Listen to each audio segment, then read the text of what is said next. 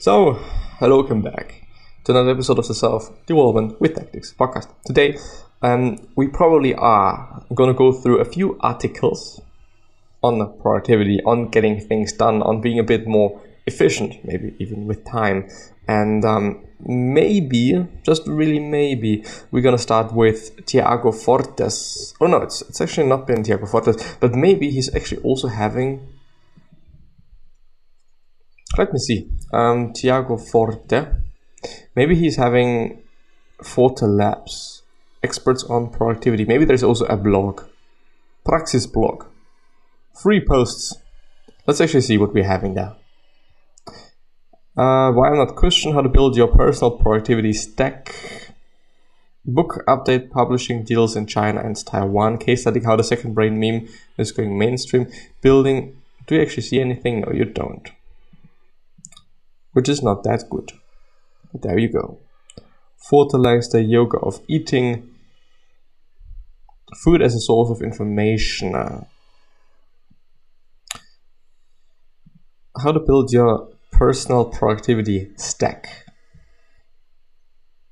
How to stop using email as a task manager and everything in box.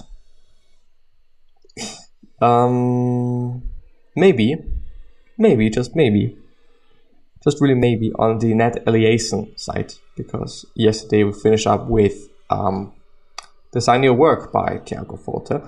Um, maybe there's also something on productivity there. Yeah, there is. So let's actually see. The Effective Executive by Peter Drucker. The best book on getting your most important work done. Read this instead of every other quote unquote productivity book. Getting Results the Agile Way. This was one of the first productivity books that really changed how I thought about life and work. I would highly recommend it for anyone looking for a more robust productivity system. So we're gonna do so because I think I don't know it, to be honest. And it is rated 8 out of 10, by the way, for all the podcast listeners. High level thoughts. This was one of the first productivity books, oh, I've read that. Is it actually a long one? No. Summary notes. An agile life is one that can easily respond to change where you're not overly constrained by rigid planning but can rather adapt and get things done in a way that fits your goals and the constant randomness of life. Don't set static, rigid goals, keep testing and adjusting as you go. Always have a bias for action. Um, as funny as it is, I was a bit philosophical today about taking action, about just getting things done, about doing things, about quote unquote just doing something, you know, and, and, and maybe not thinking that much. You know, sometimes just working, just doing, just whatever. A problem that I've seen with it quite always is um,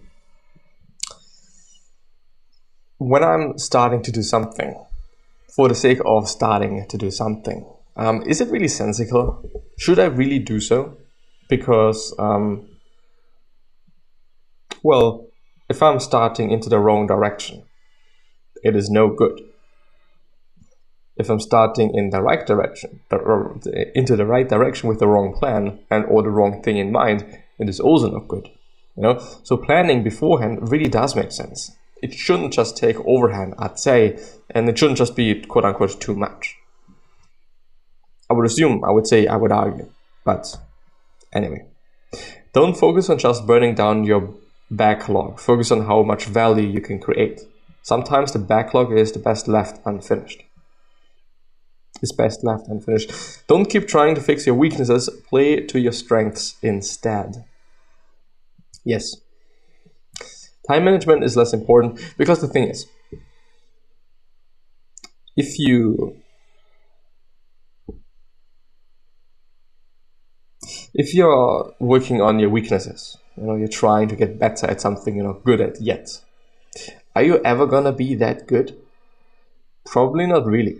Because those people that are in the top 10% that are really fucking good, they have done it for so long and for so much time. And um, you are probably never going to be on that level. If you haven't been good at it, or if you're not good at it yet, and um, you're not having all the practice these people have. Of course, there are some amazing stories of people that have never been in a certain field, then learned this field and excelled. And it is amazing. I do not want to say that um, it is impossible, that one should not try it and whatnot, but one should be aware that it might be a complete waste of time to do so. On the other hand, if you're already really good at something and playing on your strengths and working on your strengths, what might be happening is that you're in the one or in the top 1% or 0.1%. Maybe you're gonna be just such amazing in this field. Maybe. Who knows? I don't know. You don't know. Nobody knows. Um, but it is something to keep in mind. It is something to consider. It is something to um, have in front of your eyes. Time management is as important than energy management. Spend your best energy on your most important work, and everything else will follow. The key isn't to have some huge long term plan, but to rather know the next vital, the vital few things you need to do to hit the goal you want to accomplish. Yes, um, but it is difficult to know those vital things. You know, you have to figure out those vital things. What is the most important of thing that I'm working on right now?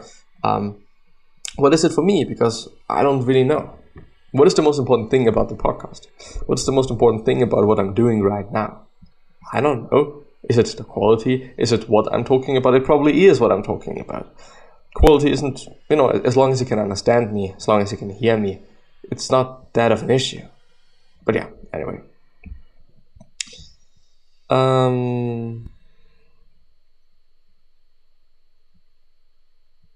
don't base your day on don't base your day on what you didn't get done in the past. Base it on what you want to accomplish now, what will have the biggest impact now.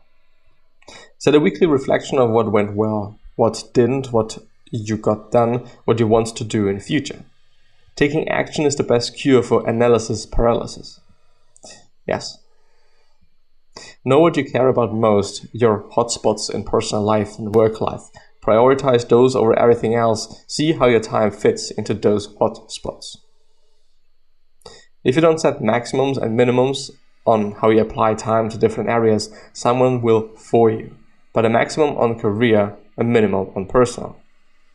What? Put a maximum on career, a minimum on personal. I wouldn't say so.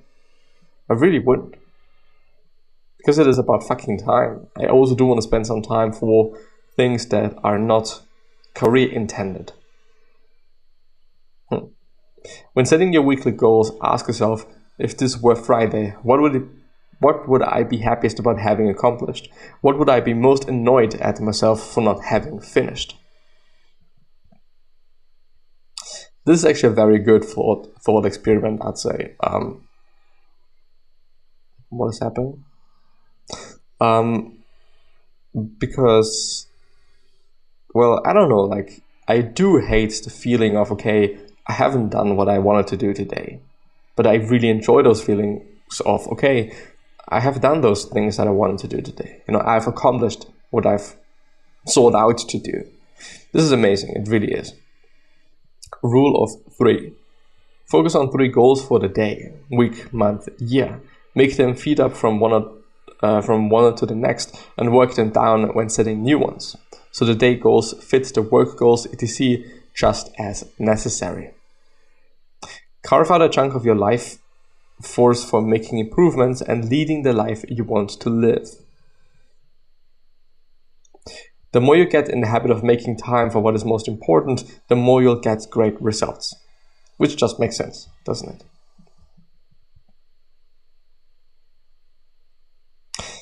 But with with that being said, I'm probably going to end the episode here. I wish you the best.